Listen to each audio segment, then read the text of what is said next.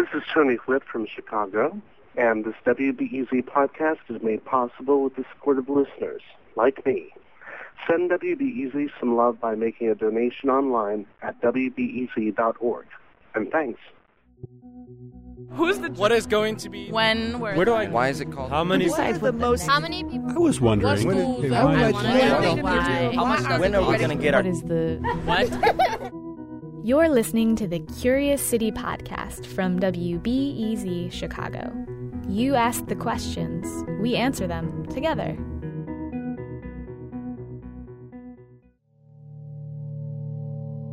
The University of Chicago has a special, if that's the right word for it, place in nuclear history. It was home to a famous nuclear experiment in the 1940s that paved the way for the atomic bomb. But a curious citizen wondered did this experiment leave the university with a radiation problem? Producer Katie Mingle has the answer. Here's the question, straight from the guy who asked it. Hi, my name is Mark Eifert. I'm from Park Ridge, but I live in Germany, and I have a question. The first controlled nuclear reaction took place under University of Chicago's Stagg Field, and I'm wondering if that site is still radioactive. Now, to really unpack this question, it's helpful to know the full backstory. And it's a good story, so let's start back at World War II. American scientists were running experiments to help win the war, and some of that work was done in Chicago. To help tell the story, I found a Pulitzer Prize winning historian who wrote the book about this. I'm uh, Richard Rhodes. As Rhodes tells it, in 1938, scientists in Nazi Germany had discovered that when they split a uranium atom, that atom would release neutrons. Those neutrons could go find more uranium atoms to split, which would release even more neutrons, and you'd have a chain reaction. Once the discovery was made, it was very quickly clear to scientists that this new, extraordinarily energetic reaction made it possible to build atomic bombs. Scientists knew that a chain reaction was possible in theory, but they'd never seen one. To get to the bomb, they'd need to experiment. But this would be done in a slightly different way, and you could control it. It wouldn't all go boom at once. It would be something you could control. Which gets us back to 1942 at the University of Chicago and an Italian physicist named Enrico Fermi. To demonstrate a chain reaction, Fermi would build a crude reactor. He called it a pile because that's what it was a pile of graphite bricks with uranium pellets interspersed. Uranium provided the neutrons, and graphite slowed the reactions. Now, this is the part where Mark and other people might be wondering about radioactivity. Why run the experiment in the city and not out in the woods? Well, they tried, but workers went on strike at that location, so they moved the pile to the next best location, underground on the university campus. Squash courts, double squash courts. And as Rhodes explains, it wasn't actually that crazy, because they'd already been practicing in the squash courts with smaller piles. The final full scale machine was not starting from scratch. The odds of there being some totally different response out of these materials when they went the final step were very small. On the other hand, nature is full of surprises. Rhodes says Fermi's team didn't think there'd be a surprise, as in an explosion. A worst case scenario would have been something along the lines of a meltdown. Still, it couldn't have been an easy decision for Arthur Compton, who ran the research at the university. Finally concluded that he could not tell the president of the University of Chicago what they were doing and ask his permission. In November of 1942, permission or not, Fermi's team started on the final pile. The whole team, even the scientist, helped unload graphite from boxcars. People got just covered with this graphite. Imagine a big block of pencil lead in your hands. They, they would go home looking as if they'd been working in a coal mine all day. They worked in shifts day and night, putting down layers of graphite and plunking in uranium pellets. They were using natural uranium, which isn't very radioactive. Natural uranium is something that you can handle with your bare hands.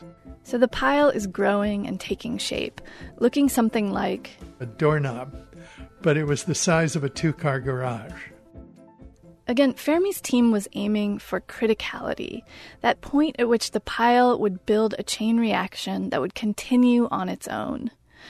And for safety, they used special neutron absorbing control rods. To turn the reaction on, they pulled the rods out. To slow things down, they'd push the rods back in. The scientists spend 17 days building the pile, moving rods around, and Fermi keeps calculating when the pile will go critical. December 2nd, 1942 dawns in Chicago, very, very cold morning. Fermi and his team start to put the final layers of the pile into place, and they're counting the neutrons with counters that work like Geiger counters and click as they register neutrons whizzing by. So by close to noon, they're getting a pretty steady clicking sound out of the reactor. At this point, Fermi, who is a man of, of great regularity, even though this is going to be the first time in the history of the world that human beings have built a nuclear reactor, Fermi says, okay, time to stop for lunch. And then they come back. It's now one o'clock in the afternoon. And they put the last materials on the top with the control rods pushed all the way in. And then Fermi says, now we're going to remove the control rods and we should have a divergent chain reaction. And as they pull out these control rods, the reaction increases, the counter starts clicking, and it clicks faster and faster until finally it's a dull roar. Fermi is watching his other gauges and meters and he says the reaction is going. We have a chain reaction. And here, Fermi and the atomic scientists got their proof that they could coax energy out of matter, and they had a path to the bomb and later to nuclear power. Rhodes tells us that Fermi let the reaction run like this for 15 minutes It was tense for everyone else, but Fermi was a very confident man. When it was over, the scientists shared a bottle of Chianti in paper cups and drank in silence, aware, no doubt, of the far reaching consequences of their actions that day. As for Mark's question about radioactivity, the reactor would only have been emitting radiation during those 15 minutes that Fermi let the reaction run on. The amount of radioactivity was extremely small. It's faded away long ago. There really was very little risk, and I must say, most of these scientists lived to ripe old ages despite their exposures to low levels of radiation in the course of their work.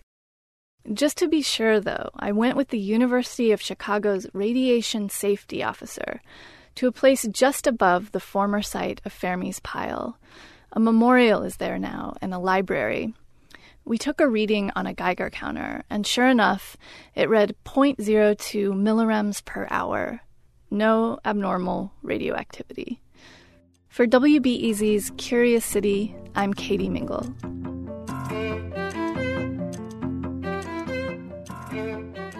If that story left you curious about where to find the grave site of the original Pile 1, you are in luck. We have a map that'll help guide you there. It's over on wbez.org slash curious city. If you live in Chicago or are here to visit, we promise it's quite a profound off-road adventure. But if you're a little weak kneed about visiting, you can also find details and a museum-like tour at the nearby Argonne National Laboratory. Katie works for the Third Coast International Audio Festival and produces on the show Resound, if you love audio artistry like you just heard, check them out at thirdcoastfestival.org. Thanks for listening. Curious City is produced by WBEZ Chicago Public Media, Zeega, and AIR, the Association of Independents in Radio. Our senior producer is Jennifer Brandel. Shawn Allee edits the series, and Logan Jaffe is our multimedia producer. The Curious City podcast is produced with production help from Sarah Liu, Mickey Capper, and editing oversight by Robin Amer. You can subscribe to our podcast in iTunes or listen to our back catalog in SoundCloud. You can also like us on Facebook and follow us on Twitter at WBEZ Curious City. Lead financial support for Curious City comes from the Corporation for Public Broadcasting. Chicago Public Media creates award winning content about the issues that affect our community, our nation, and our world. More information is available at chicagopublicmedia.org. Thanks for listening. Catch you next week.